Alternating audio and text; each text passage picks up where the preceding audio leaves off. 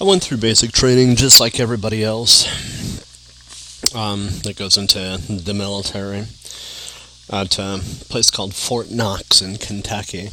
Now, Fort Knox is infamous for being the hardest uh, basic training, and um, I mean, it definitely has its reputation everything.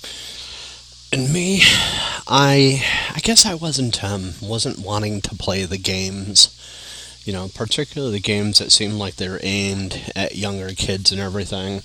I was, at the time I went through basic training, I was 32 years old. Most everybody that was in there was 18 to 18 to 23. There was a couple that were a little bit older and everything, but I was definitely older going through basic.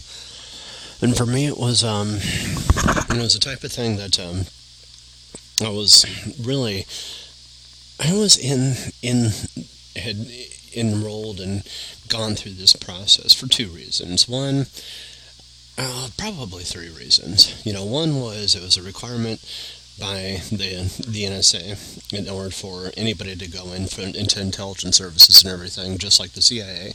You have to go through a you know through basic training, and you have to actually enlist in the military. So basically, the military of your choice and everything. So whether or not that's Coast Guard or Army or Navy or Marines um, or the Air Force. Um, everybody is absolutely required that, that goes into the CIA. So if you're not aware of this, you are now. Anybody that goes into the CIA or the NSA absolutely has to go through um, through the military training.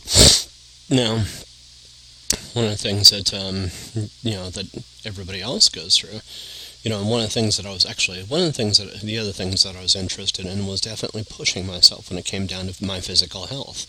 I wanted to be at the peak of my own physical condition. So, and with that, I was hoping that I'd actually get that, you know, with the military, the U.S. military's assistance and everything.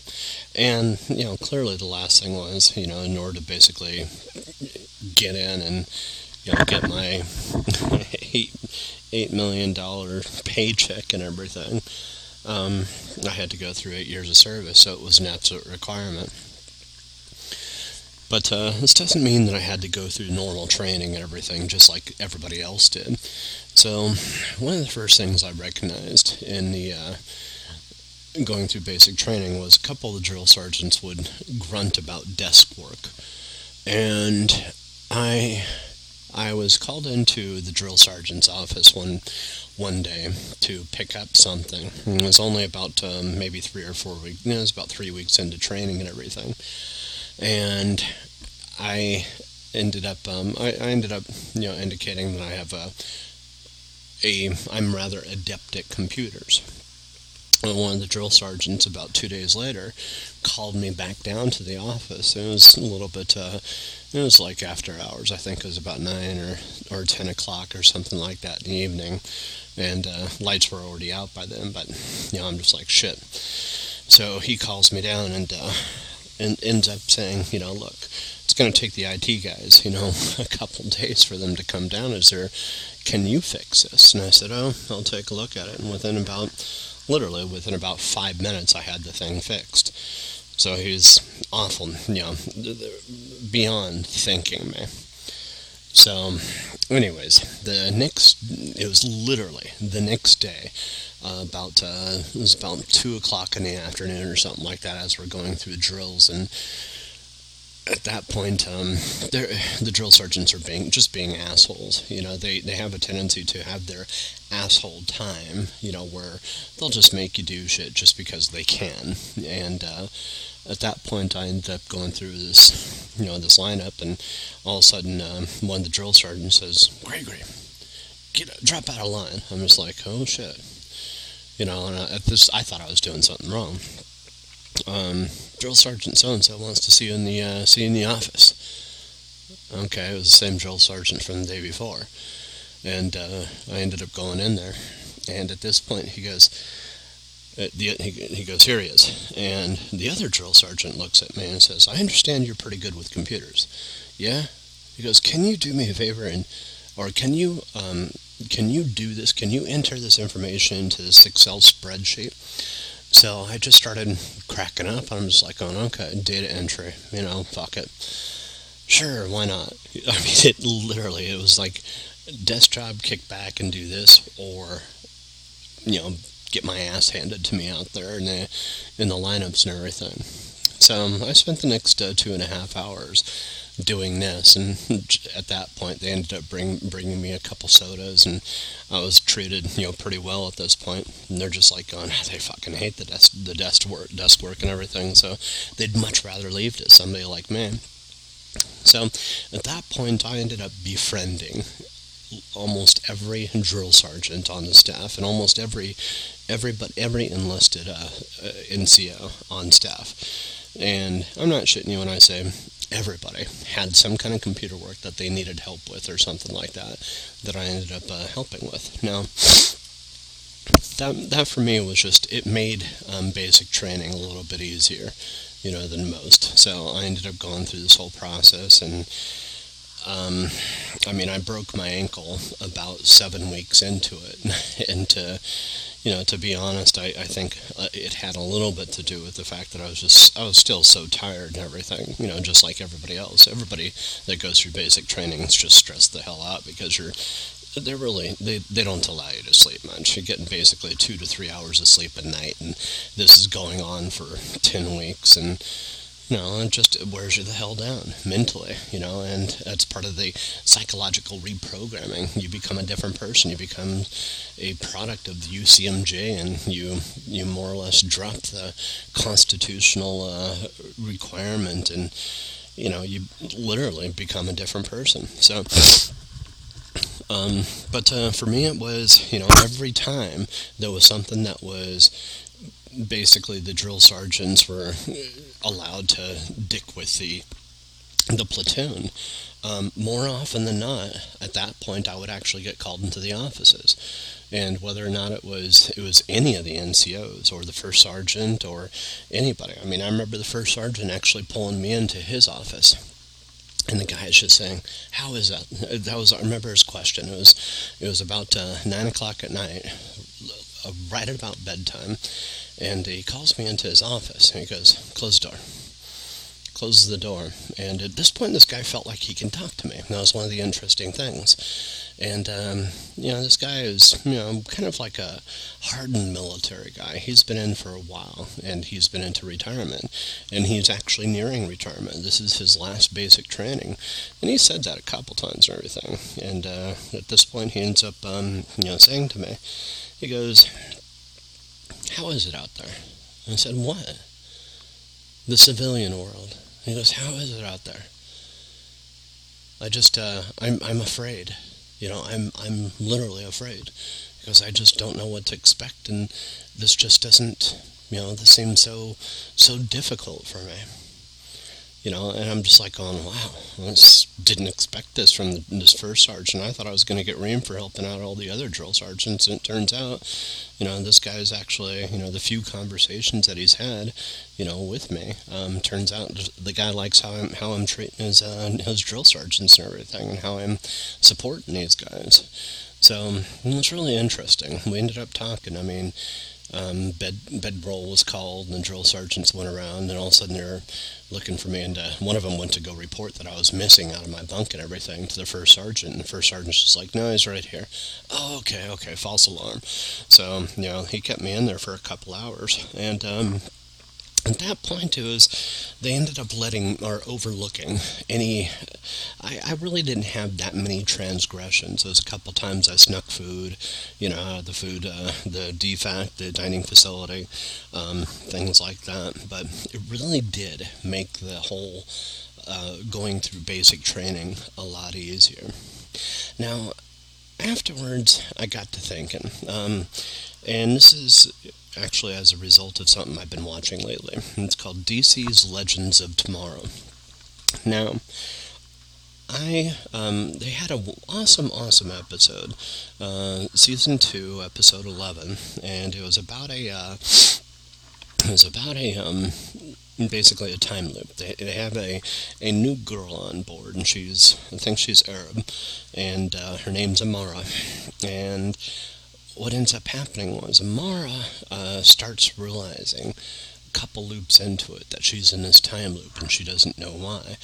And uh, she gets put back into loop one hour before the the whole ship explodes, killing everybody. And boom, she wakes up instantly, and she's an hour before and she's literally in the process of getting reamed by her captain, and captain's woman, and a whole sequence of, of events like Groundhog Day um, end up happening, and she starts memorizing who's doing what, um, where people are, what's going on, yada yada yada, to the point that uh, she's just, you know, she it's it's almost driving her insane.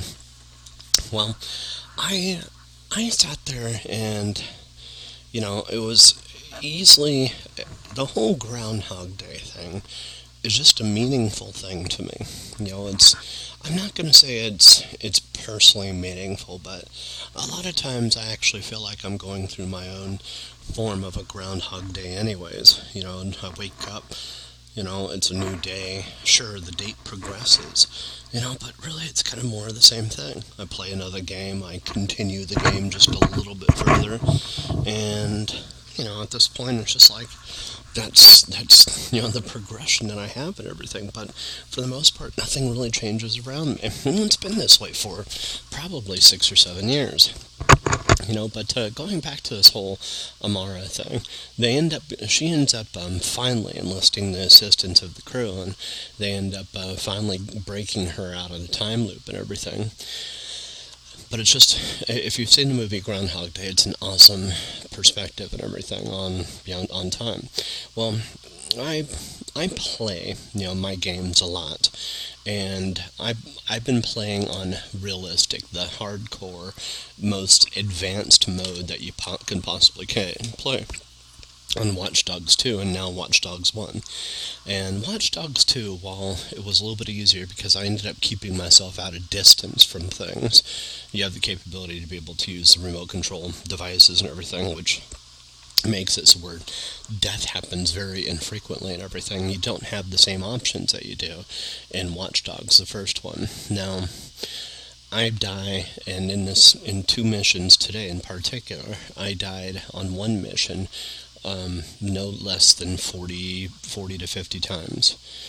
Now, here's what I'm thinking. From one perspective, you know, you have Amara living this life and everything, you know, that's that's more or less going through, and she's trying, you know, and all of a sudden, boom, she wakes up, and she's an hour before, and she has to figure out this whole sequence of events and everything and, and what to do slightly different with the knowledge of what happened before and then stop the repetition right now me i'm overseeing an avatar character like amara and I end up getting just a little bit more progressed into this one mission, and all of a sudden, boom, I die again. Now I've got complete memory of the event. I go back to the beginning of that time that that mission starts. And at that point, I wash, rinse, repeat, and try all the different events just slightly differently. Now, this one in particular was, it was outside a hotel room. Now, the, the main character's name is called Aiden. And um, Aiden is his, um, his sister has been abducted and his sister's daughter or um, nephew, his nephew, his sister's son, is um, is basically he's making sure that he's being kept safe, and his his niece had actually been killed by these people that are now out out to get his uh, get the rest of his family more or less. Now, there's a uh, one scene in particular where he's in this hotel. It's called the Owl's Nest Hotel, and um, he's being helped by another hacker, and all of a sudden they realize that everybody's converging on their point, and they've managed to backtrace the hacks that he's been doing. And uh, at this point, they ended up coming to the hotel and literally surrounding the hotel room with a whole contingent of people. You know that are are more or less secret. Uh, you know, most of them are agents of various kinds. Many are veterans and snipers and that kind of stuff, all around this facility and everything and it's uh, more or less my job, you know, to make sure that Aiden and his companion get out of this alive. Well, there's three, three on the roof on one roof, Um, three snipers on one roof. There's uh, four snipers on another roof, so that's seven. There's four, eight, ten, 10 on the ground at first, and then 5 at the other level. So that makes for nearly 22 um, people in various positions and everything that kill within basically one shot. It's one to shoot two shots, and I'm dead. So um, if they get a headshot, boom, I'm dead instantly. If they get a shoulder shot or something like that, then you know at that point I I might be able to survive. But typically one means two. So I keep dying, you know, fucking time and time and time again. And the problem is the the mission leads with me going down this one corridor and that's literally the most dangerous corridor. Now I can't go back go back the other way just because I'm even more vulnerable if I go back the other way too. So I'm kind of like left in between, you know, in between these places and everything. Well, if I had my my druthers, I'd probably pound out a door you know, and try and smash in a door because it looks like a cheap hotel and everything, and basically go through a back window or something like that. But I don't have that option. You know, the game actually limits the options. If you try to press on a door, you'll, you'll never be able to make it through just because it's you know, impenetrable, literally impenetrable. So you're left to go down the story mode path and everything. They call this is what they refer to as realistic mode, semi-realistic, and it's not realistic in the sense that you're gonna have the option to be able to go anywhere you want. You have to go down the predefined path and everything. So I got to thinking about this from Amara's perspective, you know. So here I am you know, I'm basically seeing all this and repeating this event over and over and over again. My dad comes over at one time when I sighed really loud. What's wrong? I said, I died. He goes, What do you mean you died? I said, I died fucking again. You know, I keep playing this game and I showed him it and I said, I'm trying to get him over here and see those guys up there? Three snipers, you know, one of them, inevitably, I peek my head up and boom, blows my head off. You know, it's just like, he, he laughs, chuckles, and he walks away. Well, here's the thing that I've realized over time. My life, from my perspective, has has been both the life of Amara and also the life of Aiden and also the life of myself and everything too. Now, here's the thing that's happened over time.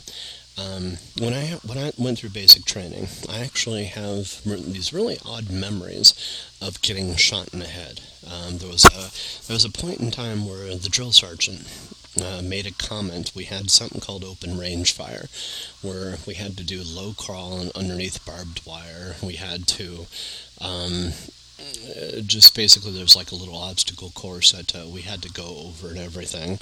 And uh, the drill sergeant made it clear that they're going to be shooting live rounds over overhead of us and don't pop our head up, you know. And I didn't know whether or not to believe him. There was a lot that was going on with these, you know, with all of this and everything. That it's just like, well, is it isn't it illegal? You know. But then we started thinking, and we started talking to each other. It's just like, wait a second it's not necessarily illegal because they're not bound by the USCMJ. If somebody dies in training, you know, I mean, this isn't, you know, so we're just going back and forth like this.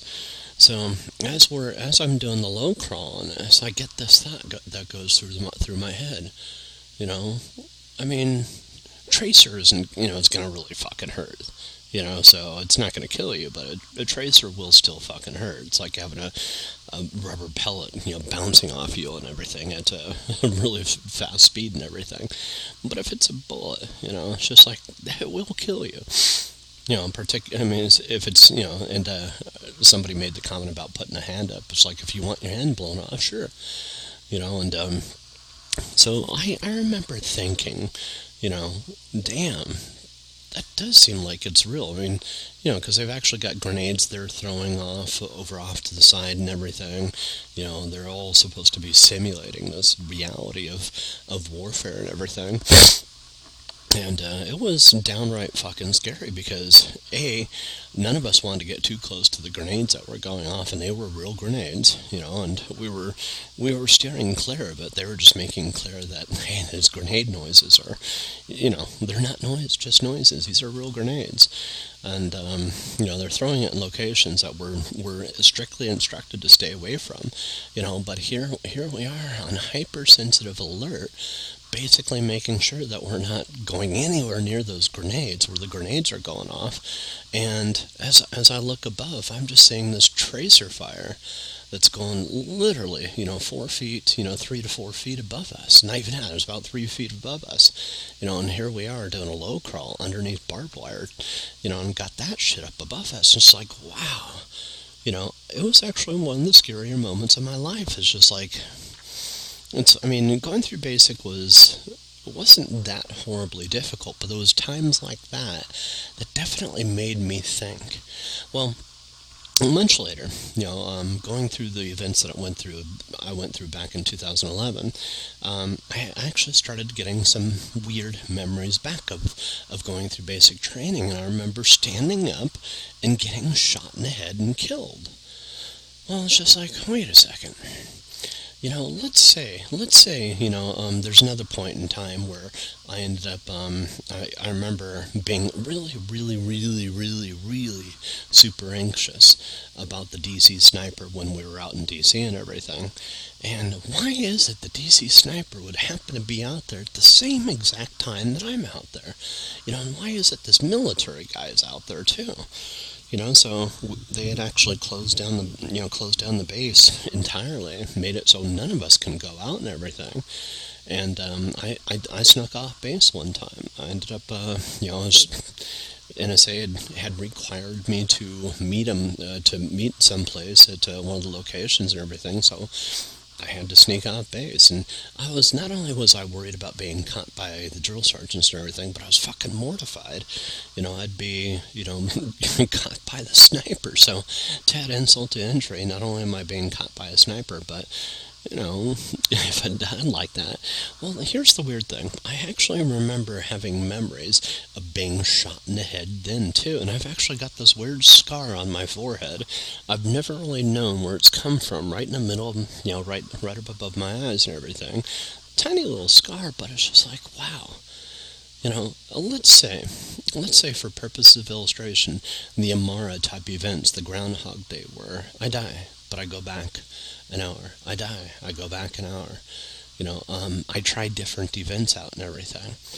And let's say that me, when I die, rather than having the memories of those events, the memories of these are fed to me through emotions. And instead of actually remembering the things, instead I'm having my instincts and my insides are actually guiding me. So rather than driving myself utterly insane, you know, with um, having to remember going through an event 10, 50, 100, 1,000 times, rather than that, I chose to do something different. And I chose to actually not remember going through these events, but instead get some powerful influences through the you know through my emotions, through my instincts, through the things inside of me. You know that ultimately ended up guiding me, you know, pushing me, telling me which which choices to make, which choices not to make.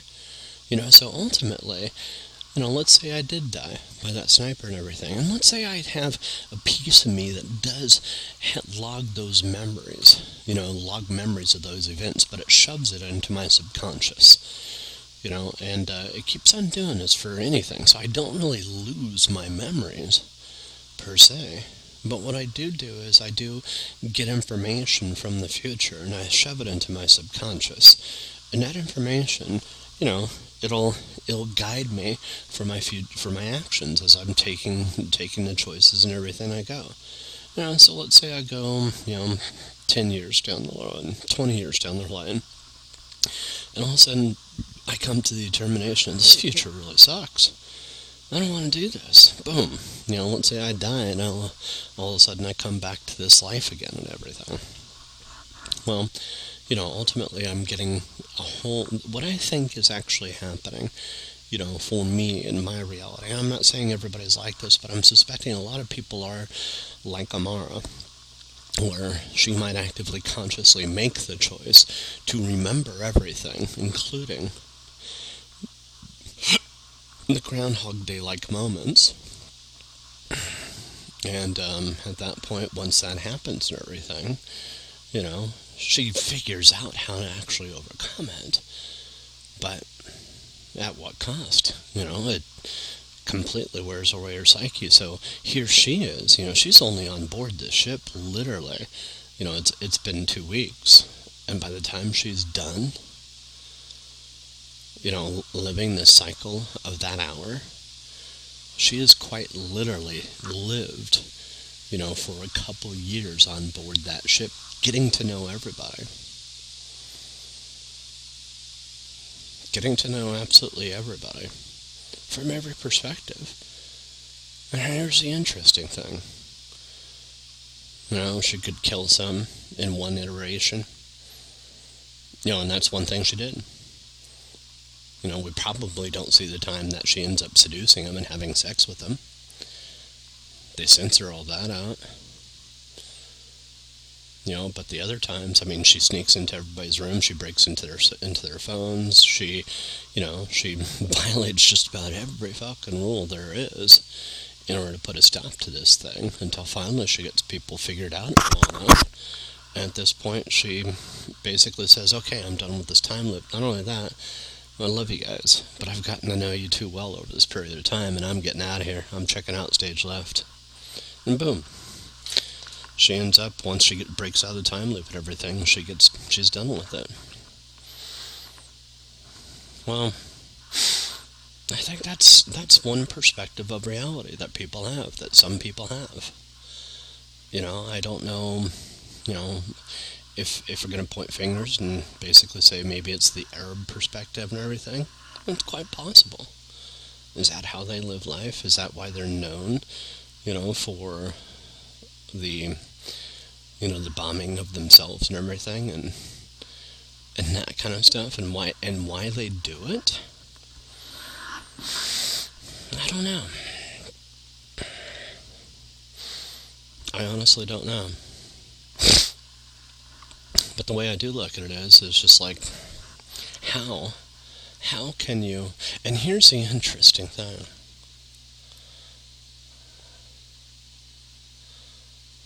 Nine eleven, they all left. They all left America once the bombs actually hit. Once uh, the World Trade Center, they bounced into the World Trade Center and everything. Maybe it was their minds being shifted into a different into a different you know version of themselves or something like that. I don't know. But what I do know is, for me, it, it took a long time to understand, you know, that the way I look at time in a linear fashion, you know, it was probably naive at first to believe that it was all completely linear. I mean, my mind, you know, just like a computer system, goes out and estimates infinite different possible possible futures. I'll go and and it does it in a way that's a little bit intriguing to me. You know, and it does the same thing with the past too.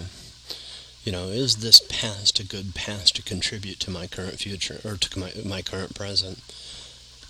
Or is it better left segmented, isolated, you know, as a as a fictional a fictional reality, also known as an alternate reality? Is it is it one of the one of the well I mean clearly it's one of the many, you know, paths that contribute to my my here and now. You know, because I do classify everything as real. But I actually, the one thing I really had to understand, you know, over a longer period of time and everything, was that every thread every possibility that's happened in the past. You know, and that also happens concurrently in alternate realities. Alternate realities are based in the future, alternate realities are based in the past, alternate realities are based at the same time as mine and everything, all contribute to and influence, you know, my perspective and everything. Now, when I pay attention to it, that's actually, uh, that's what emphasizes that perspective. But it's my choice, my desires, my um, wants, my not wants, you know, and also the possible past, well, the possible futures this leads to that ultimately has me saying yes or no, I don't want that. Now, I've been finding myself increasingly saying, fuck this, this, that dystopian shit. You know, I just keep on having this recurring theme in my world, you know, on movies and TV shows of a dystopian future, of a of a horrid future, of this blown up world, of all the shit going on and everything. It's just like, why? Why? I'm just not interested in that. You know, actively. You know, I'm saying this. Well, let's say my mind goes out and, and estimates the possibilities that actually arise as a result of the influences that are actually hitting me in my life, and that these dystopian futures arise from those possibilities, which instantly I shouldn't say instantly, but once once it's actually exhausted the possibilities of that dystopian future, ultimately my mind comes back and says, oh, "Yet another one, yet another one." You know, I mean, if I'm just getting, you know, poor contributions, you know, for the different possibilities that are leading to the future and everything, you know, I know to some degree I've got to alter the way I perceive the world and everything. I've got to take the different influences and know, you know, inherently, instinctually know that not only is this shaping my future, but it's also shaping my past. So when I play a video game, for instance, you know, the one thing I've actually been actively asking a lot lately has been, as I play a video game, there's there's some simultaneity to me playing it and its development by those that actually created it to begin with. I realize that now. It's like watching a movie. When you watch a movie, you make the assumption that you know, this movie has been dried and put away and you know, by the time you see it, it's it's gone through so many different eyes and everything. It's just a fixed thing. It's a fixed entity. You know, but one of the weird things about a dynamic reality is realizing that the interactions that we have, that I have with my reality on a real-time basis and everything, are in effect literally shaping the minds of those that actually created it at the time they created it to develop different plot lines, different different stories, to enhance, to evolve, to change characters, to do all these things. My mind is in a literal sense, in much the same way that I am altering Aiden and his life and his world. My mind influences those minds, many minds, that created this movie to begin with at the time they did five, six, seven years ago. The end product that they end up developing that comes to my eyes at that point is exactly what I alter and shape them to, you know, that actually ends up coming to me. Now, how this works is really, you know, kind of, uh, you gotta, the way I look at it is you gotta understand energy, you know, and also the true nature of a digital reality. Now, for me, there's infinite different, well, there's a finite potential number of digital realities, but there's an infinite number of potential realities. And that finite number of digital realities is a subset of the infinite number of, of realities altogether. There's some realities that simply can't be classified in concrete terms and abstract, and they have to be actually quantified in abstract methods. There's no and to that it's kind of an oxymoron. There's no quantification possible with it. So, and here's one thing that I, I'm kind of like chuckling at too. When I ended up going through and making alterations, you know, to those programs and everything, back when I ended up uh, entering the data and taking those numbers. You know, the funny thing is, I ended up altering the very state of this nation, you know, and my world in a very real sense, in a very literal sense, You know, because all I had to do was just basically my mind interacting with a future mind knew the path that I wanted to take because of the simultaneity of time. So there was a part of me that knew where I was going, where I wanted to go, and becoming Q. You know, like like Q, not Q himself, but like a Q. There was a part of me that knew this instinctually, inherently, had a simultaneous, simultaneous connection. And maybe it's the words that I'm explaining right now actually create that connection. It's a part of it. It establishes it reinforces a connection. Let's just put it that way. So let's say instead of entering a 27, you know, for one of the numbers about budget numbers locally, instead I accidentally put 26. You know, and let's say that indicated that they were spending less than they should have. And that number being less than it should have causes a domino effect, a butterfly effect which actually makes it so where there's an increase in spending in a certain area and a decrease in spending in another area to allocate funds for it. And this creates a little bit of an imbalance.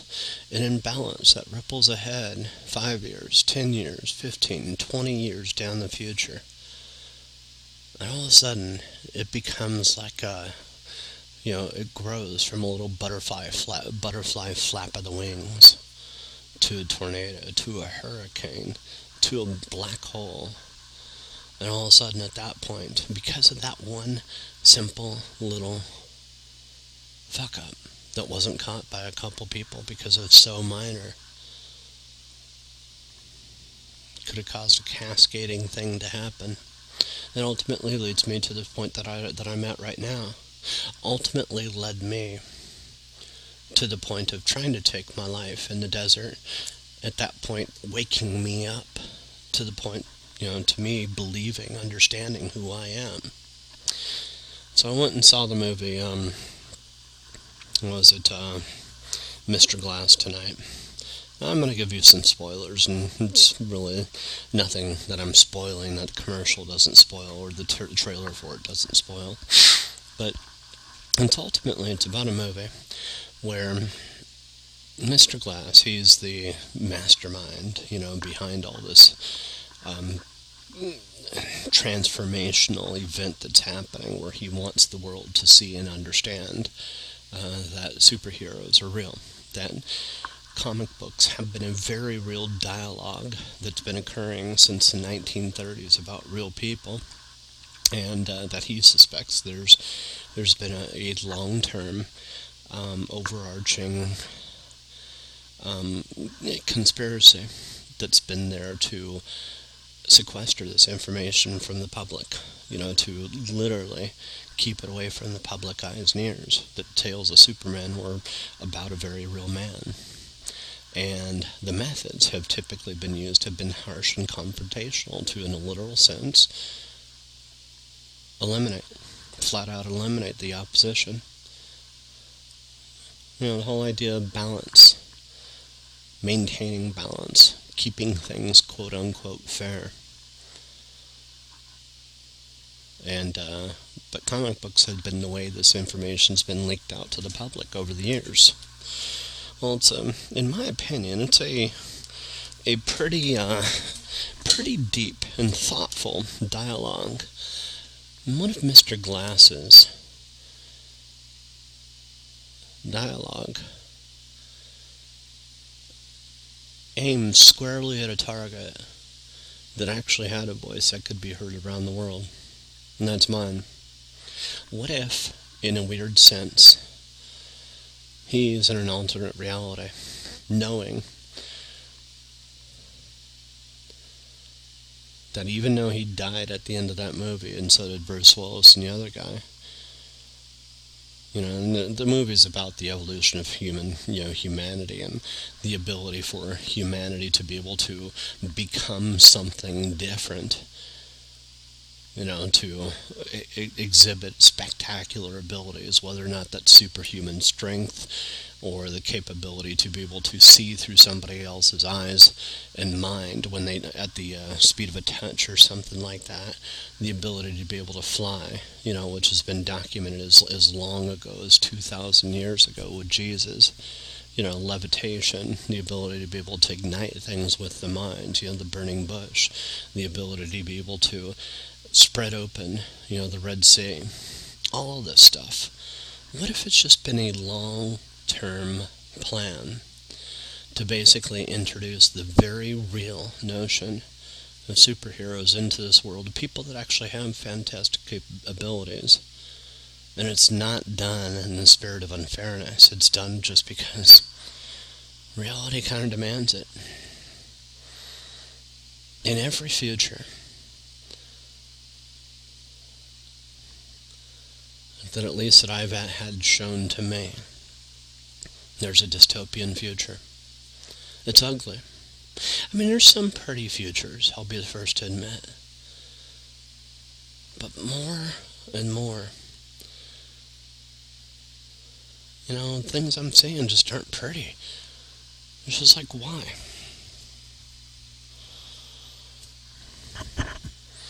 Well, maybe the reason for it is the world needs something to believe in maybe Mr. Glass, the mastermind behind that entire event and everything that actually ultimately re- resulted in the creation of a movie. A movie that sends a message, a message that firmly lands with three people me, my mom, and my dad. What if it hit its intended target? Me, the one who wanted to mess with time, the me who the, who studied time my entire life and got to playing with time in video games, not knowing that when I'm saving a game, I'm effectively creating one single strand of DNA for one path, and every time I I save it, you know, I'm saving a different evolutional strain. You know, and sometimes I die, and those evolutional strains of me dying, they're not kept I'm only keeping the ones that I've actually progressed on, but I'm fully aware that I've died millions of times over the years. And those are the ones that I'm aware of. And I'm not I'm not underestimating that number. I have no doubt it's that high or even higher. I've played and I've died so many times consciously that it makes me wonder. It doesn't make me wonder anymore. I look at a movie like Hostel and I say, Jesus, that was me. Every time I saw a guy get his nuts kicked in on a movie, I always felt it. The reason I felt it was because I had felt it, literally, when it happened originally, and it hurt that bad. That's why emotions come across movies so much to me. It's not that I'm sharing, empathizing with those characters. It's at one point in my life I was those characters. Each and every one of them.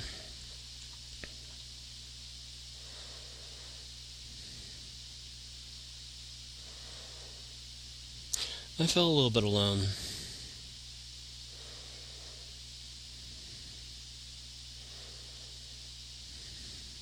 A couple years ago when me and Lisa split ways. Lisa was my second wife. She came up here to Portland right before I ended up taking off out of here. She seemed sad. She asked a question. I remember meeting her up in a hotel room. I looked at her and it's just like the flame that I once had for her it wasn't there anymore. I felt a longing for the person that she once was. But this older,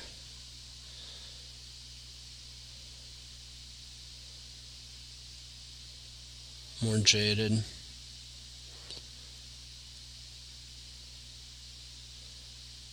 more experienced woman.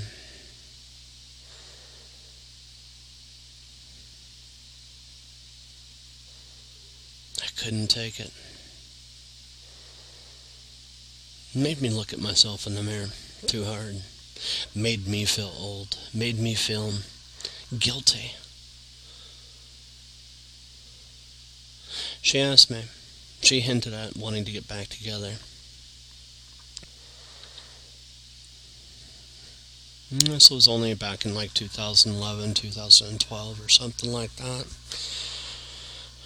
And I just, um, I don't know. I couldn't say yes. I mean, I was at a point, really bad point in my life anyways, and it would have been nice to actually have somebody to lean on. But I felt guilty enough as it was. I'd already fucked up a relationship with Jackie and uh, Kenna. And it's just like my career wasn't going the direction that I wanted it to.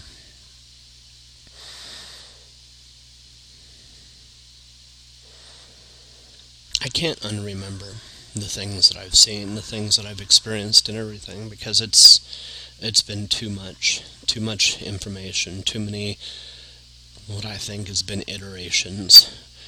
The experiences that I've had in programming and coding, multi threaded nature, and that kind of stuff, seeing dissociative dis- identity disorder and all that kind of stuff has all been kind of like a, um, an education into my own mind and what's possible, even video games too.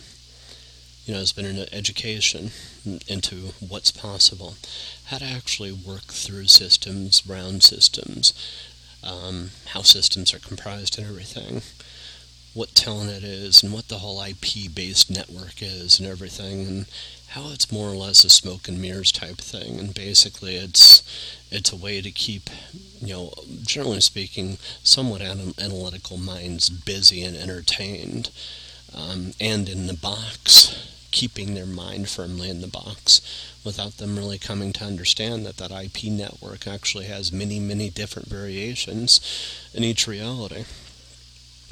I mean, if you look at uh, our IP network here, it's 256.256.256.256 different variations to the eighth power. They're trying to move into the the six the six digit one and everything, but they're having a little bit of a hard time with that getting general acceptance. And the reason for it is I've caught on. It's not something that's evil or dastardly or anything like that, you know, but looking at a Hollywood movie and seeing things range into zero to a thousand range and understanding that there's different URLs based on the reality that you're in.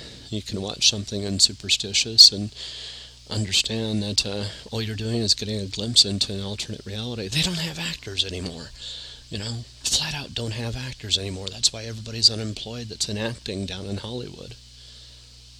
because they're actually pulling in information, pulling in TV shows for the most part from alternate realities, and that's why programming in itself is in the state that it's in, in a repetitive state they're doing it to themselves. They're putting themselves out of business. And, you know, what it's doing is, fortunately, it's giving the rise to, you know, to some different forms of programming through Westworld and HBO and some of the other other networks and everything. Know, but the fact of the matter is,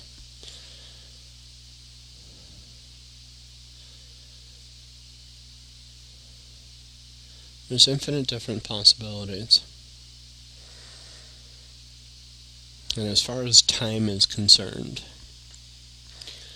I'm constantly fed a dialogue of information and ideas and everything.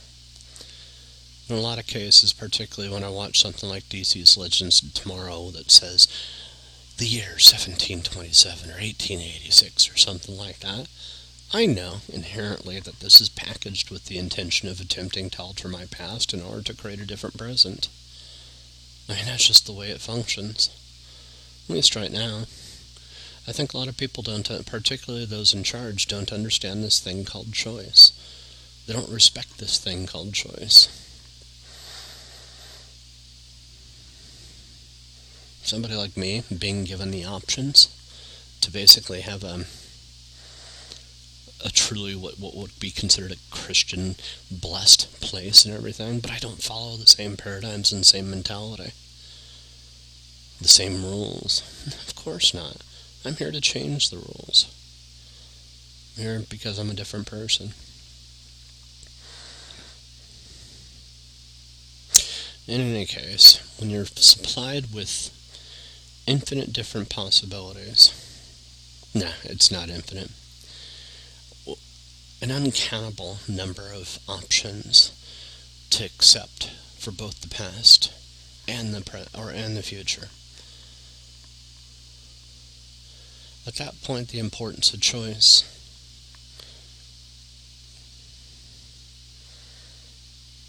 and desire rear its head in a natural way. I mean, when you're reduced to one option for the possibilities on how to move forward, that option's unpalatable.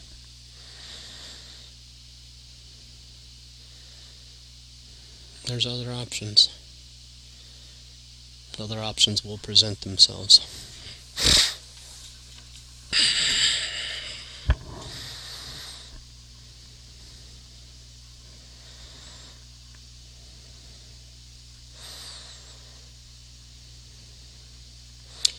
Anyways, everybody's messing with time at all times. And that's why I think it's so important to basically embrace the simple fact that you have your timeline, I have mine. They're not one and the same. And that's okay. That's all Einstein was trying to say. It's my belief that Einstein never actually was a math major. It's my belief that he was never a mathematician at all. That's just the story that was written. It's my belief that Einstein was a product, a story told that grabbed hold. How many different quotes from Einstein have you heard? Have you ever heard of anybody being so quotable in their life? Did he live by quotes? Or are these quotes just fabricated? Did he maybe list five of them? Or these quotes? Did they all come from alternate versions of him across different realities? Are we seeing Einstein's contributions? from 15, 20, 30, 50, 100, 1,000 different Einsteins, literally, who contributed to this one single reality. That's my belief. At any given time, the United States has hundreds of different histories, all at the same exact time. Each one is equally as accurate.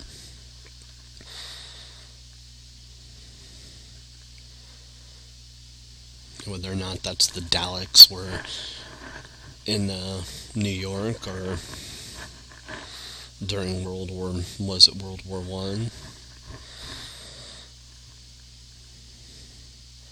or it was the Terminators that were in there in World War Two. The Terminators coming here to the United States, trying to invade. I just think that's this world. Each of these possibilities leads to a different future.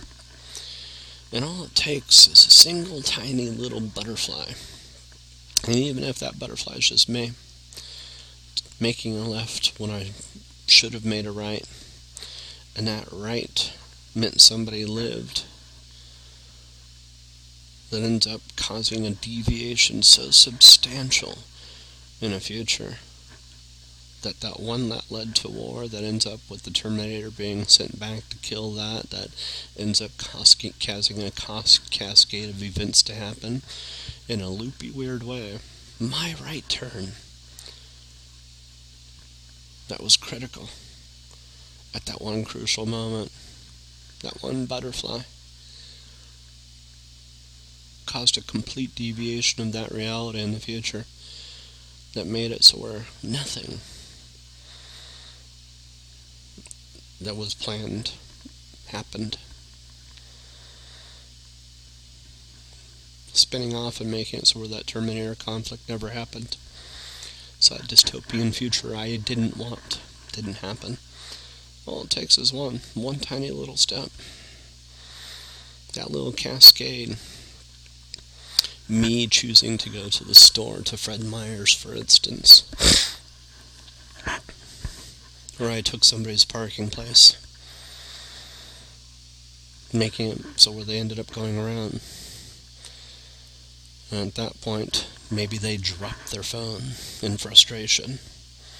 Not getting that crucial call that was going to land them in their job at a place that would have actually created the next version of Skynet.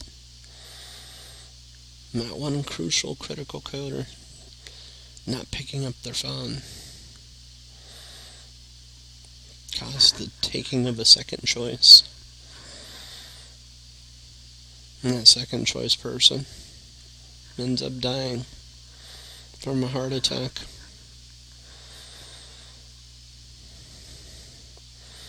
Three months in, losing years worth of code in the process because they ended up changing things so substantially in order to go with a new paradigm that would supposedly be accelerated. But instead, it set the company back to three, four years.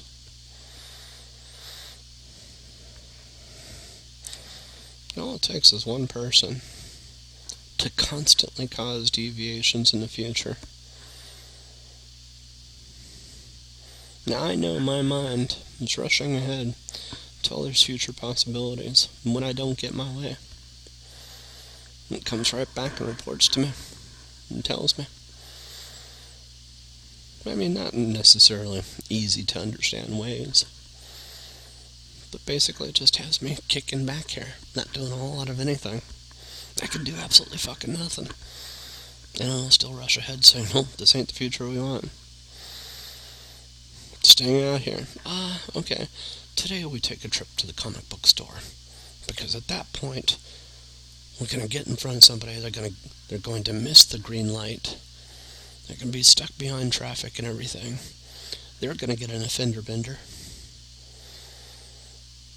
that's going to cause it so where they can't call their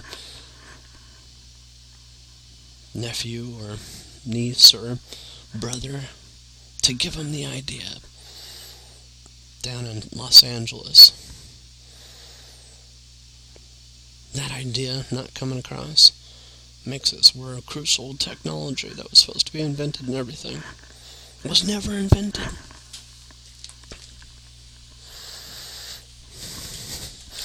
The loss of just one is all it takes. And the cool thing is, because with all the different possibilities that my mind, I can do a thousand, ten thousand, a hundred thousand, a million different paths in the future to find the one that will cause that remarkable deviation.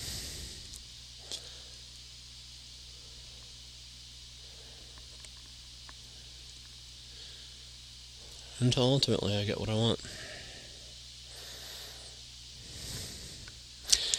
Reality is weird like that.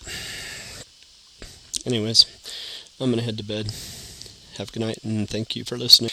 One thing I want to add in, one last thing, was um, at least from witnessing from the outside, I've learned that while people may be and say one thing in one iteration, the changes that you make moving forward can also alter time in the past to make it so the person that said the things or is that person from what you knew before can change so remarkably that they're no longer that person anymore, and the things that held true for one iteration may not be true for future iterations.